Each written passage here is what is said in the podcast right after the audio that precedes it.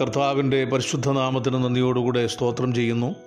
ഈ ആഴ്ചവട്ടത്തിന്റെ ഒന്നാം ദിവസം ആത്മാവിലും സത്യത്തിലും വലിയവനായ ദൈവത്തെ ആരാധിക്കുവാൻ സ്വർഗം നമുക്കൊരുക്കി തന്ന ഈ വിലപ്പെട്ട അവസരത്തിനായിട്ട് ദൈവത്തെ സ്തുതിക്കാം. ഭവനങ്ങളിരുന്നു കൊണ്ട് കാലം കർത്താവിനെ ആരാധിക്കുന്ന എല്ലാ സഹോദരി സഹോദരന്മാർക്കും കർത്താവായ യേശു ക്രിസ്തുവിന്റെ അനുഗ്രഹിതമായ നാമത്തിൽ എന്റെ സ്നേഹവന്ദനം അറിയിക്കുകയാണ്. ഇന്ന് പകൽക്കാലത്തെ ചിന്തയ്ക്കായി നമുക്ക് ഇയോബിന്റെ പുസ്തകം ഒന്നാം അധ്യായം അതിന്റെ ഒൻപതാമത്തെ വാക്യം വായിക്കാം. അതിന് സാത്താൻ യഹോവയോട് വെറുതെയോ ഇയോബ് ദൈവഭക്തനായിരിക്കുന്നത്?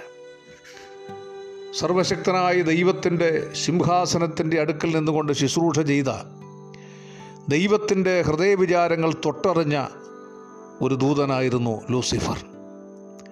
ദൈവിക സൃഷ്ടിയിലെ ഏറ്റവും ശ്രേഷ്ഠനായ ദൂതൻ എന്ന നിലയിൽ നമുക്ക് ഈ ലൂസിഫറിനെ കുറിച്ച് പറയാൻ കഴിയും.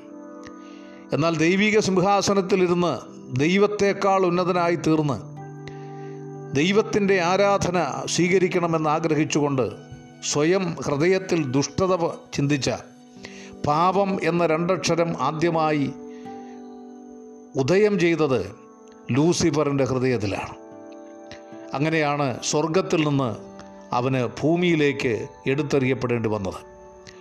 ഉൽപ്പത്തി പുസ്തകം നമ്മൾ പഠിക്കുമ്പോൾ അനേക വേദപണ്ഡിതന്മാരുടെ അഭിപ്രായത്തിൽ ആദവനെ ഹവയും സൃഷ്ടിക്കുന്നതിന് മുമ്പ് ഈ ഭൂമി പിശാജിന്റെ അല്ലെങ്കിൽ ലൂസിഫറിന്റെ കയ്യിലായിരുന്നു. അവനും അവന്റെ ദൂതന്മാരും ഇവിടെ വസിച്ചിരുന്നു എന്നാണ് പൊതുവെ വിശ്വസിക്കപ്പെടുന്നത്.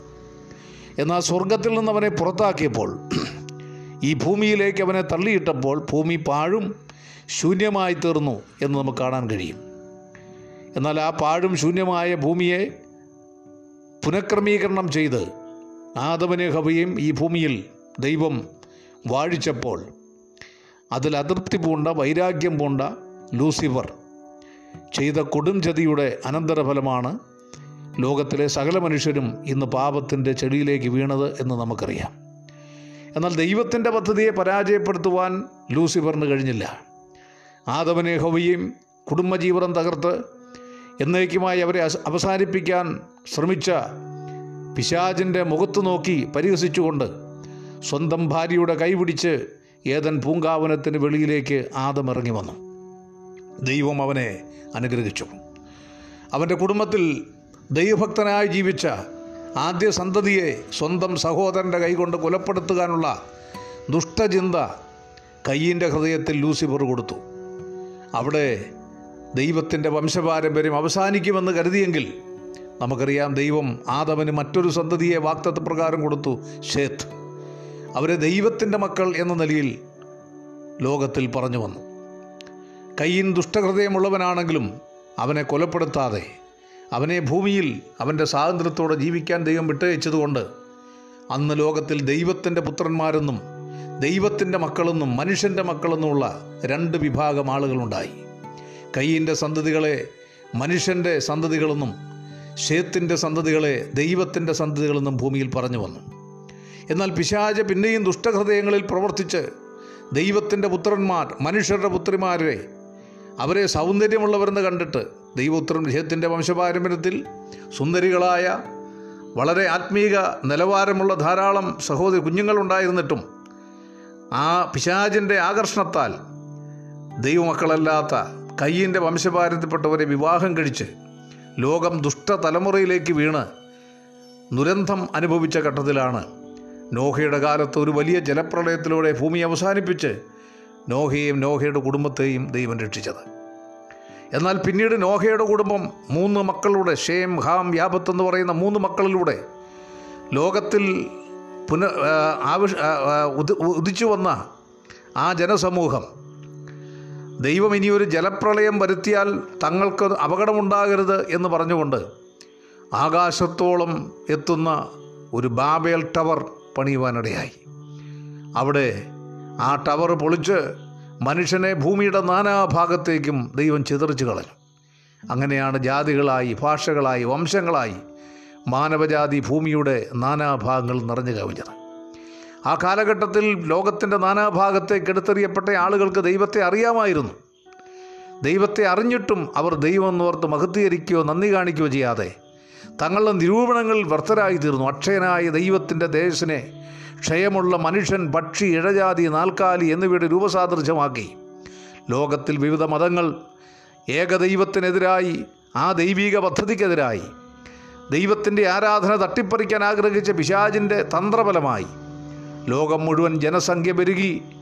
അങ്ങനെ വിഗ്രഹാരാധികളുടെ ലോകമായി അന്ന് ലോകം മുഴുവൻ മാറിയപ്പോൾ മെസ്സപ്പൊത്താമിയിൽ നിന്ന് ദൈവം വിളിച്ചു വേർതിരിച്ച അബ്രഹാമിലൂടെ ലോകത്തിൽ ഉദയം ചെയ്ത ജാതിയാണ് ഇസ്രയേൽ. ആ അബ്രഹാമിന്റെ കാലഘട്ടത്തിൽ തന്നെ ജീവിച്ചിരുന്ന ഒരു മനുഷ്യനാണ് ഇയോബ് നമുക്കറിയാം ദൈവസന്നിധിയിൽ നിന്ന് പുറത്താക്കപ്പെട്ടെങ്കിലും ദൈവത്തിന്റെ കോടതിയിൽ വാദിക്കുവാനായിട്ട് പിശാചിനും അവന്റെ സഹപ്രവർത്തകർക്കും ദൈവം അനുവാദം കൊടുത്തിരുന്നു. അങ്ങനെ ഏതൊക്കെ ഏതൊക്കെ സമയമാണോ ദൈവത്തിന്റെ കോർട്ട് ഓപ്പൺ ചെയ്യുന്ന ആ സമയത്തെല്ലാം ഭൂമിയിൽ വസിക്കുന്ന ദൈവമക്കളെ പഴിചാരുവാൻ വിമർശിക്കുവാൻ അവരെ കുറ്റം പറയുവാൻ രാപകൽ ഇല്ലാതെ കുറ്റം ചുമത്തുവാൻ സന്നദ്ധനായി ഊടാടി സഞ്ചരിച്ചു നടന്ന പിശാജ് സ്വർഗത്തിലെത്തി ഇയോബിനെക്കുറിച്ച് പറഞ്ഞ ഒരു പ്രസ്താവനയാണ് ഞാൻ വായിച്ചത്. വെറുതെയോ ഇയോബ് ദൈവഭക്തനായിരിക്കുന്നത്. എന്റെ പ്രിയപ്പെട്ടവരെ അതിനവൻ പറയുന്ന ന്യായമെന്ന് പറയുന്ന ഒമ്പതാം വാക്യം നമ്മൾ വായിക്കുമ്പോൾ നീ അവനും അവന്റെ വീടിനും അവനുള്ള സകലത്തിനും ചുറ്റും വേലി കെട്ടിയിട്ടില്ലയോ? നീ എന്റെ പ്രവൃത്തിയെ അനുഗ്രഹിച്ചിരിക്കുന്നു. അവന്റെ മൃഗസമ്പത്ത് ദേശത്ത് പെരുകിയിരിക്കുന്നു. യോവ് ദൈവഭക്തനായിരിക്കുന്നതിന്റെ കാരണം സാത്താൻ കണ്ടെത്തിയത് ഒന്ന് അവന്റെ വീടിന് ചുറ്റും ദൈവദൂതന്മാരുടെ വേൽ ദൈവം കെട്ടി. അവനെ സംരക്ഷിക്കുകയാണ്. അവനെ അവനെ ഒരു തരത്തിലുള്ള ദുരന്തങ്ങളോ പ്രയാസങ്ങളോ അനർത്ഥങ്ങളോ ഒന്നും അവന്റെ വീട്ടിലേക്ക് കടന്നു വരാതെ ഇയോബിനും അവന്റെ മക്കൾക്കും അവന്റെ സർവസമ്പത്തിനും യാതൊരു നിലയിലുള്ള പോറലും കൂടാതെ ദൈവം സംരക്ഷിക്കുന്ന ആ ഭൗതികതയുടെ വെളിച്ചത്തിലാണ് ഇയോബ് ദൈവഭക്തനായിരിക്കുന്നത് എന്നാണ് പിശാജിന്റെ വാദം. ഇന്നും അതാണ് ലോകത്തിൽ അവൻ വാദിച്ചുകൊണ്ടിരിക്കുന്നത്. എന്റെ പ്രിയപ്പെട്ടവരെ എന്നാൽ അവൻ ഒരു വസ്തുത പറഞ്ഞ ആ വാക്ക് വെറുതെയോ ഇയോവ് ദൈവഭക്തനായിരിക്കുന്നത്. അത് അവന് ബോധ്യമായൊരു കാര്യമാണ് എന്നാൽ വേദപുസ്തകം പഠിക്കുമ്പോൾ ഇയോബ് ദൈവഭക്തനായത് വെറുതെയല്ല. അതിന് വ്യക്തമായ കാരണങ്ങളുണ്ടായിരുന്നു. ആ കാരണം ലൂസിഫർ പറഞ്ഞ കാരണങ്ങളല്ല ദൈവവചനത്തിലെ അതിശ്രേഷ്ഠമായ ചില പ്രത്യേകതകൾ ഒരു ദൈവഭക്തന്റെ ജീവിതത്തിൽ ഉണ്ടാകേണ്ട അതിപ്രധാനമായ ചില പ്രത്യേകതകൾ അദ്ദേഹത്തിന്റെ ജീവിതത്തിൽ ഉണ്ടായിരുന്നു എന്ന് നമുക്ക് വചനം പഠിച്ചാൽ മനസ്സിലാകും. ഈ പ്രഭാതത്തിൽ ഇയോബിന്റെ ജീവിതത്തിൽ അദ്ദേഹം ദൈവഭക്തനായതിന്റെ ഏഴ് പ്രധാനപ്പെട്ട കാരണങ്ങൾ ഒന്ന് വളരെ വേഗത്തിൽ ചൂണ്ടിക്കാണിക്കുവാൻ ഞാൻ ആഗ്രഹിക്കുകയാണ്. ഒന്നാം അധ്യായത്തിന്റെ ഒന്നാം വാക്യം നമ്മൾ വായിക്കുമ്പോൾ ഊസ് ദേശത്ത് ഇയോബ് എന്നു പേരുള്ള ഒരു പുരുഷനുണ്ടായിരുന്നു. എന്റെ പ്രിയപ്പെട്ടവരെ ഒന്നാമത് ഇയോബ് ദൈവഭക്തനായതിന്റെ കാരണം അദ്ദേഹം ദൈവത്താൽ ലോകത്താലും ശ്രദ്ധിക്കപ്പെട്ട ഒരു മനുഷ്യനായിരുന്നു എന്നുള്ളതാണ്. ശ്രദ്ധിക്കണം അബ്രഹാമിന്റെ സമകാലികനായി ജീവിച്ച ആളാണ്. ആ കാലഘട്ടത്തിൽ എത്രയോ ലക്ഷം ജനങ്ങൾ ഈ ലോകത്തിലുണ്ടായിരുന്നു. മെസ്സപ്പൊത്താമിയിലും അതിനോടനുബന്ധിച്ച മേഖലകളിലുമാണ് അദ്ദേഹവും ജീവിച്ചത് ഊസ് ദേശം. എന്റെ പ്രിയപ്പെട്ടവരെ അവിടെ എത്രയോ ലക്ഷം ആളുകളുണ്ട്. എന്നാൽ അവിടെ ഇയോബ് എന്ന പേരുള്ള ഒരു പുരുഷനുണ്ടായിരുന്നു. എന്ന് പറഞ്ഞാൽ ദൈവം അന്ന് ലോകത്തിൽ ലക്ഷക്കണക്കിന് ആളുകളുണ്ടായിരിക്കാം. ലക്ഷക്കണക്കിന് പുരുഷന്മാരുണ്ടായിരിക്കാം. എന്നാൽ അവരുടെ നടുവിൽ നിന്ന് ഒരു പുരുഷനെ വേർതിരിച്ചെടുക്കുകയാണ്. എന്താണ് കാരണം? അവൻ ദൈവത്താലും മനുഷ്യരാലും ശ്രദ്ധയാകർഷിക്കപ്പെട്ട ഒരു മനുഷ്യനായിരുന്നു എന്ന് നമുക്ക് മനസ്സിലാക്കാൻ കഴിയും. ഒരു ദൈവഭക്തന്റെ ഏറ്റവും വലിയ പ്രത്യേകത എന്ന് പറയുന്നത് അവൻ ദൈവത്തിന്റെ ദൃഷ്ടിയിൽ ഈ പ്രപഞ്ച സീമയിൽ ശ്രദ്ധേയനായ ഒരു കഥാപാത്രമാകുന്നു എന്നുള്ളതാണ്. അതാണ് യോബിന്റെ ജീവിതത്തിലെ ഒന്നാമത്തെ പ്രത്യേകത. രണ്ടാമത് ഒരു ദൈവഭക്തന്റെ ജീവിതത്തിൽ പിന്തുടരേണ്ട എല്ലാ ഗുണങ്ങളും യോബിന്റെ ജീവിതത്തിലുണ്ടായിരുന്നു നമ്മളതിന്റെ ഒന്നാം വാക്യം തുടർന്ന് വായിക്കുമ്പോൾ അവൻ നിഷ്കളങ്കനായി ജീവിച്ചു. എന്റെ പ്രിയപ്പെട്ടവരെ ഇത് വളരെ എളുപ്പമുള്ള കാര്യമല്ല. നമുക്ക് ദൈവഭക്തന്മാരെന്ന നിലയിൽ നമ്മളിന്ന് കണ്ടുവരു വരുന്ന ആളുകൾ ഭക്തിയുടെ വേഷം ധരിച്ച് അതിന്റെ ശക്തിയെ ത്യജിക്കുന്നവരാണെന്നുള്ളത് നമ്മൾ അവരോട് അടുത്തിടപഴകുമ്പോൾ നമുക്ക് മനസ്സിലാകുന്ന കാര്യങ്ങളാണ് എന്നാൽ യോബിനെക്കുറിച്ച് വിശുദ്ധ രേഖകളിൽ സ്വർഗത്തിൽ എന്നേക്കും സ്ഥിരമായിരിക്കുന്ന ഈ വചനത്തിൽ പരിശുദ്ധ ആത്മാവ് എഴുതി വച്ചിരിക്കുന്നു യോബ് നിഷ്കളങ്കനാണ്. എന്താണ് ആ വാക്കിന്റെ അർത്ഥം? ലോകത്തിൽ പാപം ചെയ്ത് ദൈവദേശം നഷ്ടപ്പെട്ട് അനീതിയുടെ വിളതലമായി തീർന്ന മനുഷ്യവർഗത്തിന്റെ നടുവിൽ ഒരു മനുഷ്യൻ എങ്ങനെയാണ് നിഷ്കളങ്കനായിരിക്കാൻ പറ്റുന്നത്? കളങ്കം പറ്റാതെ ജീവിക്കാൻ പറ്റുന്നത്? എന്റെ പ്രിയപ്പെട്ടവരെ യോബ് നിഷ്കളങ്കനായി എന്ന് പറഞ്ഞാൽ അദ്ദേഹത്തിന്റെ ജീവിതത്തിൽ ഒരു ന്യൂനതയും ഇല്ല എന്നല്ല അതിന്റെ അർത്ഥം.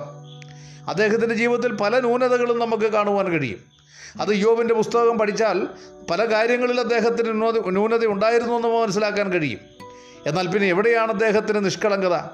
നിഷ്കളങ്കത എന്ന് പറയുന്നത് അദ്ദേഹം ദൈവത്തിന്റെ മുമ്പാകെ ഒരു തുറന്ന പുസ്തകമായിരുന്നു. മനുഷ്യരുടെ മുമ്പാകെ ഒരു തുറന്ന പുസ്തകമായിരുന്നു എന്നുള്ളതാണ് മനസ്സിലാക്കാൻ കഴിയുന്നത്. രണ്ടാമത് ഒരു ദൈവഭക്തന്റെ ജീവിതത്തിൽ ഉണ്ടാകേണ്ട രണ്ടാമത്തെ കാര്യം അദ്ദേഹത്തിന്റെ ജീവിതത്തിൽ കാണുന്നത് നേരുള്ളവനായിരുന്നു. സത്യസന്ധത. നിഷ്കളങ്കത സത്യസന്ധത. മൂന്നാമത് വായിക്കുന്നത് അവൻ ദൈവഭക്തനും എന്ന് പറഞ്ഞാൽ ദൈവവചനത്തിന്റെ പ്രമാണമനുസരിച്ചുള്ള ദൈവഭക്തനും. ദോഷം വിട്ടകലുന്നവനുമായിരുന്നു.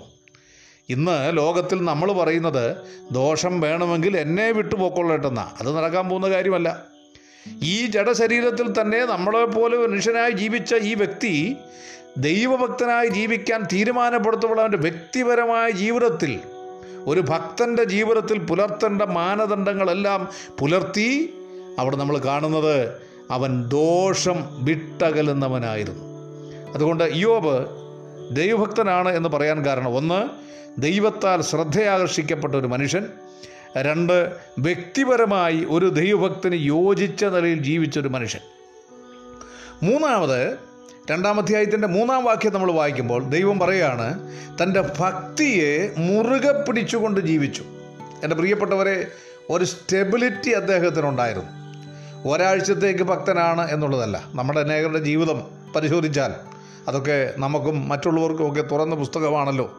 എനിക്കോ നിങ്ങൾക്കോ ദൈവവചനത്തിന്റെ പ്രമാണമനുസരിച്ച് ഈ ലോകത്ത് ജീവിക്കുമ്പോൾ മറ്റുള്ളവരിൽ നിന്ന് നമ്മുടെ അയൽക്കാരിൽ നിന്ന് നമ്മുടെ സുഹൃത്തുക്കളിൽ നിന്ന് നമ്മുടെ സഭാവിശ്വാസികളിൽ നിന്ന് നമ്മുടെ കുടുംബാംഗങ്ങളിൽ നിന്ന് നമ്മളെ മറച്ചു വെച്ചുകൊണ്ട് നമുക്ക് ജീവിക്കാൻ സാധിക്കത്തില്ല. ആത്മീയ മണ്ഡലത്തിൽ ഒരിക്കലും അഭിനയം നടക്കുകയില്ല. നമ്മൾ ആരാണെന്നുള്ളത് എല്ലാവർക്കും അറിയാവുന്ന കാര്യമാണ്. അതുകൊണ്ട് നമ്മുടെ ജീവിത അനുഭവത്തിലേക്ക് വരുമ്പോൾ എപ്പോഴും ഭക്തന്മാരായിരിക്കുന്നു അല്ലെങ്കിൽ ഭക്തിയുടെ ആ മാനദണ്ഡത്തിലൂടെ നമ്മൾ ജീവിക്കുന്നു എന്നുള്ളത് ഒരിക്കലും നമുക്ക് നീതി നീതി ജീവിതത്തിൽ പ്രായോഗികമാക്കാൻ പറ്റാത്ത ഒരു കാര്യമാണ്. എന്നാൽ യോബ് തന്റെ ജീവിതത്തിന്റെ എല്ലാ മേഖലകളിലും തന്റെ ഭക്തി മുറുകെ പിടിച്ചുകൊണ്ടിരുന്നു. ഇപ്പം വെറുതെ അല്ല യോവ് ദൈവഭക്തനായത്. അവൻ ഭക്തിയെ മുറുകെ പിടിച്ചിരുന്നു. ജീവിതത്തിന്റെ സഹനങ്ങളിൽ പ്രതികൂലങ്ങൾ നടുവിൽ പതറാതെ അദ്ദേഹം തന്റെ ഭക്തിയെ പിടിച്ചുകൊണ്ടിരുന്നു. രണ്ടാം അധ്യായത്തിന്റെ മൂന്നാമത്തെ വാക്യത്തിൽ. അഞ്ചാമത്തെ കാരണമെന്ന് പറയുന്നത് അസാധാരണമായി തനിക്കുണ്ടായ ഭൗതിക സമ്പത്തിൽ അദ്ദേഹത്തിന്റെ മനസ്സ് പതറിപ്പോയില്ല. യോബിന്റെ പുസ്തകം ഒന്നാം അധ്യായം പഠിക്കുമ്പോൾ ആ കാലഘട്ടത്തിലെ ഏറ്റവും ഉന്നതനായ സമ്പന്നനായിരുന്നു അദ്ദേഹം. അവൻ ഏഴായിരം ആടും മൂവായിരം ഒട്ടകവും അഞ്ഞൂറേർ കാളയും അഞ്ഞൂറ് പെൺകഴുതയുമായ മൃഗസമ്പത്തും ഏറ്റവും വളരെ നാസജനമുണ്ടായിരുന്നു. അങ്ങനെ അവൻ സകല പൂർവ ദിഗ്വാസികളിലും മഹാനായിരുന്നു. നമുക്കറിയാം ലോകത്തിൽ ശ്രദ്ധയാകർഷിച്ച കാലഘട്ടത്തിൽ ആ മെസ്സപ്പൊത്താമിയയിലും ആ ആ ദേശങ്ങളിലും വളരെയധികം അറിയപ്പെട്ടിരുന്ന ധനവാനെന്നറിയപ്പെട്ടിരുന്ന ഒരു മനുഷ്യൻ. എന്നാൽ എന്റെ പ്രിയപ്പെട്ടവരെ അദ്ദേഹത്തിന്റെ മനസ്സൊരിക്കലും ആ ഭൗതികമായ ഒരു കാര്യങ്ങളിലും ഉടക്കി നിന്നില്ല എന്നുള്ളതിന്റെ തെളിവ് നമ്മൾ കാണുന്നത് ഒന്നാം അധ്യായത്തിന്റെ ഇരുപത്തൊന്നാം ഇരുപത്തിയൊന്നാം വാക്യത്തിലാണ്. വീടിന് ചുറ്റും വേലി കെട്ടിയിരിക്കുക ഇതെല്ലാം നീ അനുഗ്രഹിച്ചത് കൊണ്ടാണ്. യോബ് നിന്റെ ഭക്തി മുറുകെ പിടിച്ചിരിക്കുന്നത് നീ അത് അവനൊന്ന് തൊട്ട് അവനെ തൊട്ട്. അതിൽ നിന്നെല്ലാം അവനെ ഒന്ന് മാറ്റാൻ പറഞ്ഞ് അനുവാദം മേടിച്ച് യോബിന്റെ പെരയ്ക്കകത്ത് കയറി. കഷ്ടതകളും ദുരിതങ്ങളും ജീവിതത്തിലേക്ക് പെയ്തിറക്കുകയായിരുന്നു സാത്താൻ ചെയ്തത്. എന്റെ പ്രിയപ്പെട്ടവരെ ലോകത്തിൽ ദൈവം ദോഷങ്ങളാൽ ആരെയും പരീക്ഷിക്കുന്നവനല്ല. യോബന്റെ ജീവിതത്തിൽ കഷ്ടതകൾ ഉണ്ടാക്കിയത് ആരാണ്? പിശാജാണ് അവൻ ഒരു വട്ടമല്ല പലവട്ടം ദൈവത്തിന്റെ കോടതി കയറിയിറങ്ങി. അതിനുള്ള അനുവാദം മേടിച്ചു എന്നാണ് നമ്മൾ മനസ്സിലാക്കുന്നത്. ഊടാടി സഞ്ചരിച്ചു എന്ന് പറഞ്ഞാൽ എത്രയോ വട്ടം യോബിനെ കുറ്റപ്പെടുത്തി ദൈവത്തോട് സംസാരിച്ചിട്ടുണ്ട്. ഒടുവിൽ അറ്റകൈക്ക് പറയുക വെറുതെ യോബൻ ദൈവഭക്തനായിരിക്കും നീ അവനെ സംരക്ഷിക്കുന്നുണ്ടല്ലേ?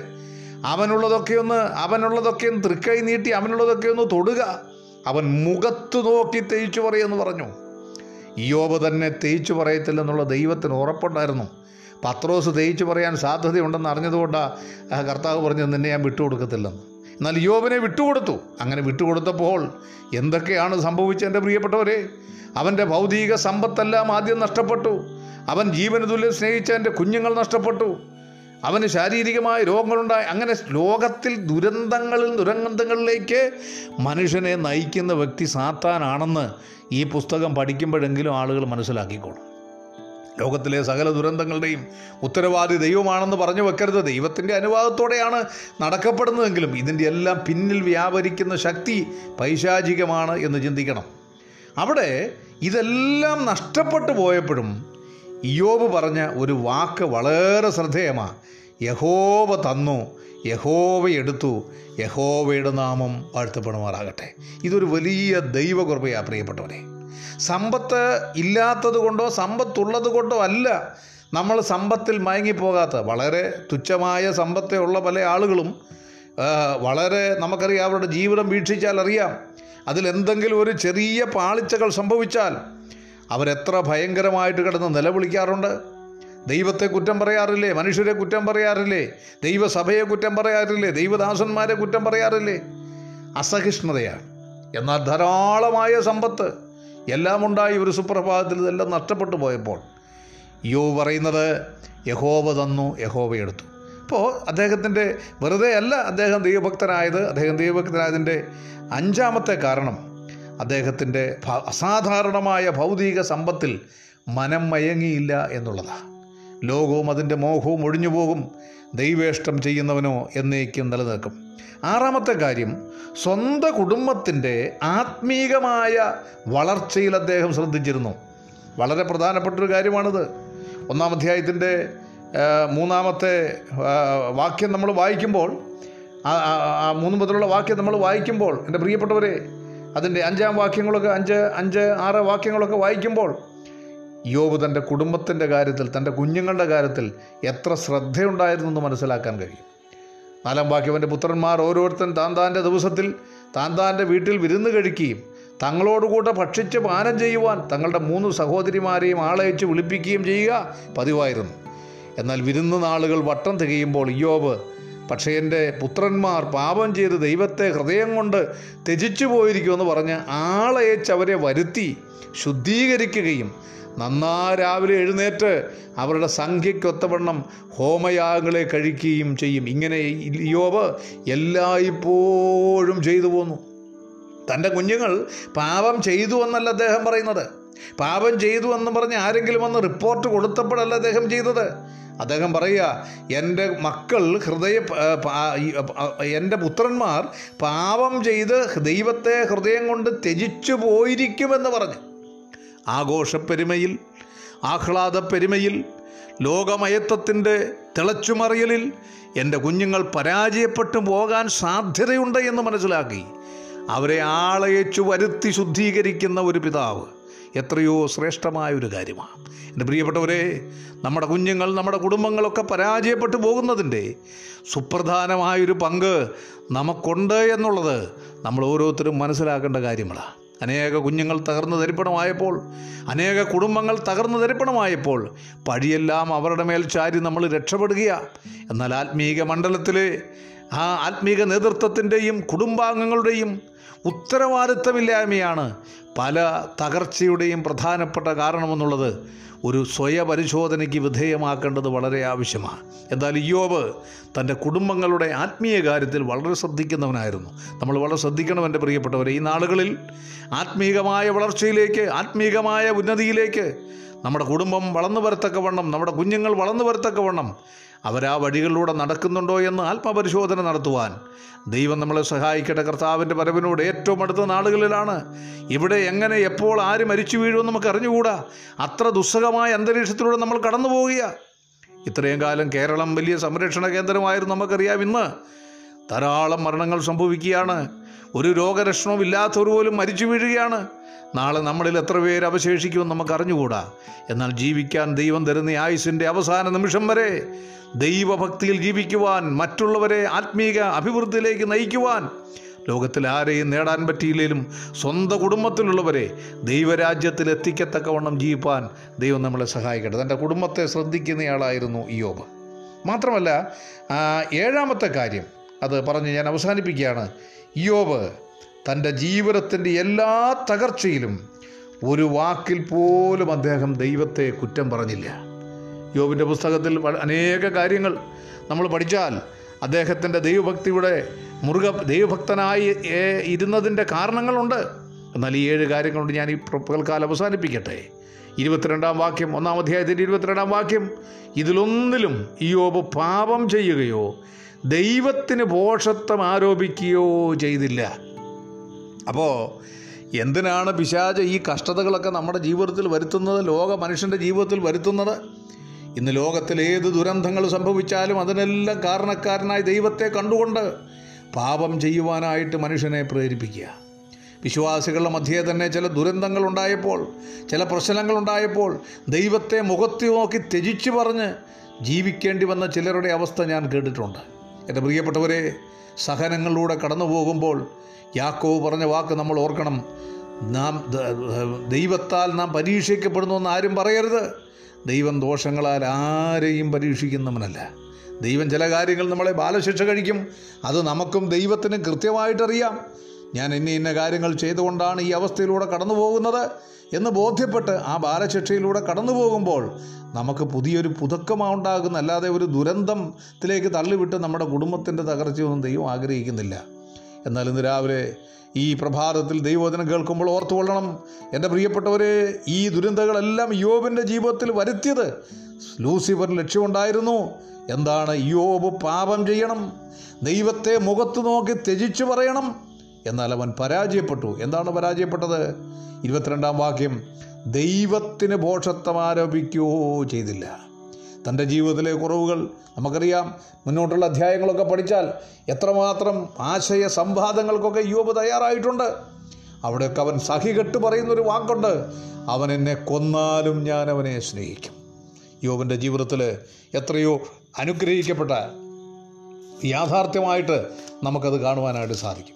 യോബിന്റെ ജീവിതത്തിലെ കഷ്ടതകൾ പ്രയാസങ്ങൾ ദുരന്തങ്ങൾ ഒരു വലിയ പരാജയമാക്കി അവനെ തകർത്ത് തരിപ്പണമാക്കാമെന്ന് വിചാരിച്ചുകൊണ്ട് സാത്താനും അവന്റെ സർവസൈന്യങ്ങളും ഒന്നിച്ച് പ്രവർത്തിച്ചുകൊണ്ട് അവനെ തകർത്ത് കളയാൻ ശ്രമിച്ചപ്പോൾ നമുക്കറിയാം യോബ് എന്റെ പ്രിയപ്പെട്ടവരെ ഏറ്റവും ശ്രേഷ്ഠനായിട്ട് മാറുവാനായിട്ട് തീർന്നു. എന്റെ പ്രിയപ്പെട്ടവരെ അവൻ മുമ്പിലത്തേക്കാളൊക്കെ വളരെ ശ്രേഷ്ഠനായിട്ട് മാറുവാനിടയായി. ഇതിന്റെ അധ്യായത്തിന്റെ ഒടുവിലത്തെ അഭാഗത്തേക്ക് വരുമ്പോൾ എന്താണ് ഈ കഷ്ടത കൊണ്ട് യോബിനുണ്ടായ നേട്ടം? എന്താണ് ഈ ദുരന്തങ്ങൾ കൊണ്ട് യോബിനുണ്ടാവുന്ന നേട്ടം അവൻ ദൈവത്തെ ത- തേച്ചു പറയുകയോ അല്ലെ ദൈവത്തിനെതിരെ ഭോഷത്വം ആരോപിക്കുകയോ ദൈവത്തെ ഒരു വാക്കിൽ പോലും കുറ്റം പറയുകയോ ചെയ്യാതെ ഈ സഹനങ്ങളുടെ നടുവിൽ ഈ പരീക്ഷണങ്ങളുടെ നടുവിൽ സമാനതകളില്ലാത്ത ദുരന്തങ്ങളിലൂടെ കടന്നുപോയപ്പോൾ ദൈവഭക്തി മുറുകെ പിടിച്ചുകൊണ്ട് ജീവിച്ചപ്പോൾ അതിന്റെ എല്ലാം ആത്യന്തിക ഫലമായി എന്താണ് അദ്ദേഹത്തിനുണ്ടായ പ്രയോജനം? ഭൗതികമായ നന്മകളൊക്കെ ഉണ്ടായി. അതിനേക്കാൾ ഏറ്റവും പ്രധാനപ്പെട്ട കാര്യം എന്റെ പ്രിയപ്പെട്ടവരെ അഞ്ചാം വാക്യം നാൽപ്പത്തിരണ്ടാം അധ്യായ യോവിന്റെ പുസ്തകം നാൽപ്പത്തിരണ്ടാം അഞ്ചാം വാക്യം. എന്താണ് അദ്ദേഹം പറയുന്നത്? ഞാൻ നിന്നെക്കുറിച്ച് ഒരു കേൾവി മാത്രമേ കേട്ടിരുന്നുള്ളൂ. ഊസ് ദേശത്ത് മഹാനായി ജീവിച്ച് ദൈവഭക്തനായി ജീവിച്ച് ലോകത്തിൽ മനുഷ്യരുടെയും ദൈവത്തിന്റെയും പിശാചിന്റെയും ഒക്കെ ദൃഷ്ടിപരത്തിൽ നല്ല സാക്ഷ്യം പ്രാപിച്ചയാൾ. ഈ സാത്താൻ ലൂസിഫർ ലോകത്തിൽ ആരെക്കുറിച്ചും നല്ല സാക്ഷ്യം പറയുന്ന ആളല്ല രാപ്പകൽ കുറ്റം വധിക്കുന്നയാളാണ് എന്നാൽ അദ്ദേഹം ആ വ്യക്തി യോബിനെക്കുറിച്ചൊരു വാക്ക് പറഞ്ഞു. അവൻ ദൈവഭക്തനാണ് ഒരുപക്ഷെ ലൂസിഫർ എന്തെങ്കിലും ഒരു നല്ല വാക്ക് പറഞ്ഞിട്ടുണ്ടെങ്കിൽ അതായിരിക്കും ആ നല്ല വാക്കെന്നാണ് ഞാൻ വിശ്വസിക്കുന്നത്. എന്റെ പ്രിയപ്പെട്ടവരെ ആ കാലഘട്ടത്തിൽ അദ്ദേഹം പറയുന്നത് ഞാൻ നിന്നെക്കുറിച്ച് ഒരു കേൾവി മാത്രമേ കേട്ടിരുന്നുള്ളൂ. എന്നാൽ എന്താണ്? ഇപ്പോഴോ എന്റെ കണ്ണാൽ നിന്നെ കാണുന്നു. എന്താ കാരണം? ആകയാൽ ഞാൻ എന്നെ തന്നെ വെറുത്ത് പൊടിയിലും ചാരത്തിലും കിടന്ന് അനുദമിക്കുന്നു എന്റെ പ്രിയപ്പെട്ടവരെ എന്താണ് ഇവിടെ സംഭവിക്കുന്നത്? യോബെന്ന് പറയുന്ന മനുഷ്യന്റെ സ്വയം എരിഞ്ഞടങ്ങുവാൻ ഈ ദുരന്തങ്ങളെല്ലാം മുഖാന്തരമായപ്പോൾ തന്നിലെ ഞാനെന്ന ഭാവം എരിഞ്ഞടങ്ങിയപ്പോൾ എടാ യോ പറയുകയാണ് ഞാനിപ്പോൾ എന്റെ സ്വന്തം കണ്ണാൽ നിന്നെ കാണുന്നു. എന്റെ പ്രിയപ്പെട്ടവരെ ലോകം മുഴുവൻ വലിയ പ്രതിസന്ധികളിലൂടെ കടന്നു പോവുകയാണ് ദുരിതങ്ങളിലൂടെ കടന്നു പോവുകയാണ് വളരെ പ്രയാസങ്ങളിലൂടെ കടന്നു പോവുകയാണ് സകല മനുഷ്യരും ദൈവത്തെ കുറ്റപ്പെടുത്തുകയായിരിക്കും. എന്നാൽ ഇതിന്റെയൊക്കെ നടുവിൽ കർത്താവെ ഏത് പ്രതികൂലങ്ങൾ വന്നാലും ഏത് പ്രയാസങ്ങൾ വന്നാലും അങ്ങയെ കുറ്റപ്പെടുത്താതെ അങ്ങയുടെ മേൽ പഴിചാരാതെ അങ്ങയുടെ മേൽ ഭോഷത്വം ആരോപിക്കാതെ ഈ പ്രതികൂലങ്ങളുടെ നടുവിൽ കഷ്ടങ്ങളിൽ ഏറ്റവും അടുത്ത തുണയായ കർത്താവെ അങ്ങയുടെ കരങ്ങൾ മുറുകെ പിടിച്ചുകൊണ്ട് ജീവിക്കുവാൻ എന്നെ സഹായിക്കണമേ എന്ന് നമുക്ക് ഹൃദയം തുറന്ന് ദൈവത്തോട് പ്രാർത്ഥിക്കാം. ഈ പകൽക്കാലം ദൈവത്തെ ആരാധിച്ച് സമാധാനത്തോടെ ദൈവത്തിന് കേൾക്കുന്ന പ്രിയപ്പെട്ടവരെ നമുക്ക് ഒരുമിച്ച് തലകളെ വണക്കി ദൈവസ്ഥനിൽ പ്രാർത്ഥിക്കാം. നമ്മുടെ കർത്താവ് വലിയവനാ സ്വർഗസ്ഥനായ ഞങ്ങളുടെ പിതാവേ ഈ മനോഹരമായ പ്രഭാതത്തിനായിട്ട് സ്തോത്രം. ആഴ്ചപ്പെട്ടത്തിന് ഒന്നാം ദിവസം ഞങ്ങളുടെ ഭവനങ്ങളിൽ ഇരുന്നു കൊണ്ട് പരിമിതികളുടെ നടുവിലിരുന്നുകൊണ്ട് കർത്താവിനെ ആരാധിക്കുവാൻ ഞങ്ങൾക്കിടയായി. കുറവുകളും പോരായ്മകളും ഉണ്ടെങ്കിലും ഞങ്ങളുടെ ആരാധന സ്വീകരിപ്പാൻ സ്വർഗം ഇറങ്ങി വന്നതിനായി നന്ദിയോടുകൂടെ സ്തോത്രം. വളരെ പ്രതികൂലമായ അന്തരീക്ഷത്തിലൂടെ ഞങ്ങൾ കടന്നു പോവുകയാണ് ഞങ്ങളുടെ കേരളത്തിന് വേണ്ടി പ്രത്യേകമായിട്ട് പ്രാർത്ഥിക്കുന്നു. ഈ രോഗം വർദ്ധിച്ചുകൊണ്ടിരിക്കുകയാണ്. ഭാരതത്തിന് വേണ്ടി പ്രത്യേകമായിട്ട് പ്രാർത്ഥിക്കുന്നു. ലോകത്തെല്ലാം രോഗം ഒതുങ്ങിയാലും ഞങ്ങളുടെ ഭാരതത്തിൽ ഇത് ഒതുങ്ങുന്ന ലക്ഷണം കാണുന്നില്ല. അതുപോലെ വർദ്ധിച്ചുകൊണ്ടിരിക്കുന്ന സമയത്ത് അവിടുത്തെ അത്ഭുതകരമായ കരങ്ങൾ പ്രവർത്തിക്കണമെന്ന് ഞങ്ങൾ അങ്ങോട്ട് പ്രാർത്ഥിക്കുന്നു. ധാരാളമായിട്ടുള്ള പനിയും ചില മറ്റു പല രോഗങ്ങളും ഒക്കെ വർദ്ധിച്ചു വരികയാണ്. അനേകര് ചികിത്സ കിട്ടാതെ മരിച്ചു വീണുകൊണ്ടിരിക്കുകയാണ്. ഈ ഒരു ഘട്ടത്തിൽ ദൈവമേ അവിടുത്തെ കരങ്ങളിൽ നിന്റെ ജനത്തെ സംരക്ഷിക്കണമേ. ഞങ്ങളുടെ സനസഭകളിലുള്ള സൗരസൗരന്മാരെ കുടുംബങ്ങളെ പ്രായമുള്ളവരെ എല്ലാവരെയും ഈ പകൽക്കാലം ദൈവരങ്ങൾ സമർപ്പിച്ച് പ്രാർത്ഥിക്കുന്നു. വിദേശ രാജ്യങ്ങളിലുള്ളവർ മെഡിക്കൽ രംഗത്ത് പ്രവർത്തിക്കുന്നവരെല്ലാം കർത്താവ് ഓർക്കണം. അവർ അത്ഭുതകരമായ സൗഖ്യവും സമാധാനവും എല്ലാവർക്കും നൽകണം എന്ന് പ്രത്യേകമായിട്ട് ഞങ്ങൾ പ്രാർത്ഥിക്കുന്നു. ഞങ്ങളുടെ ഭരണാധിപന്മാർക്ക് വേണ്ടി പ്രത്യേകമായിട്ട് പ്രാർത്ഥിക്കുന്നു. അവരുടെ ശ്രദ്ധ ഈ ജന ജന ജനങ്ങളെ സംരക്ഷിക്കുന്ന കാര്യത്തിൽ നിന്ന് മാറിപ്പോകത്തക്കവണ്ണമുള്ള അനേക കാര്യങ്ങൾ ദിവസങ്ങൾ ഉണ്ടായിക്കൊണ്ടിരിക്കുകയാണ്. അവരുടെ ശ്രദ്ധയും അവരുടെ ഉത്തരവാദിത്വവും അവരുടെ ആത്മാർത്ഥതയും നഷ്ടപ്പെട്ടു പോകുന്ന തരത്തിലുള്ള അനേക വാർത്തകൾ ഞങ്ങൾ കേൾക്കുമ്പോൾ കർത്താവെ കേരളത്തിലെ ജനങ്ങളെ മരണത്തിലേക്ക് തള്ളിവിടുന്ന പിശാചിന്റെ ഒരു തന്ത്രങ്ങളിൽ വീണു പോകാതെ ഈ ജനതയെ സ്നേഹിച്ചുകൊണ്ട് മുൻകാലങ്ങൾ ചെയ്ത പോലെ കേരളത്തിന്റെ ഭരണം നന്നായി നടത്തുവാൻ ഇപ്പോഴുള്ള ഗവൺമെന്റിന് വേണ്ടി ഭരണാധിപന്മാർക്ക് വേണ്ടി ഞങ്ങൾ പ്രത്യേകമായിട്ട് ദൈവസ്ഥനിൽ പ്രാർത്ഥിക്കുന്നു. ഈ പകൽക്കാലം കർത്താവെ നമ്മുടെ ഞങ്ങളുടെ രാജ്യത്തെ ഭരണാധിപന്മാരെയൊക്കെ ഓർത്ത് പ്രാർത്ഥിക്കുന്നു. ലോകം മുഴുവൻ വ്യാപിച്ചിരിക്കുന്ന മഹാമാരിയിൽ നിന്ന് ലോകജനത്തെ വിടുവിക്കുവാൻ കർത്താവെ നീ കരുണ കാണിക്കണമെന്ന് പ്രാർത്ഥിക്കുന്നു. ഈ പകൽക്കാലം ദൈവവചനം കേൾക്കുന്ന എല്ലാ പ്രിയപ്പെട്ടവർക്കാണ് സ്വത്രം സമാധാനത്തോടെ സ്വസ്ഥതയോടെ ഈ ആഴ്ചയുടെ ദിവസങ്ങൾ ജീവിപ്പാൻ ദൈവം ഞങ്ങളെ സഹായിക്കണമേ. യേശു ക്രിസ്തുവിന്റെ നാമത്തിൽ ഞങ്ങൾ പ്രാർത്ഥിക്കുന്നു. കേൾക്കുമാറാകണമേ. ആമേ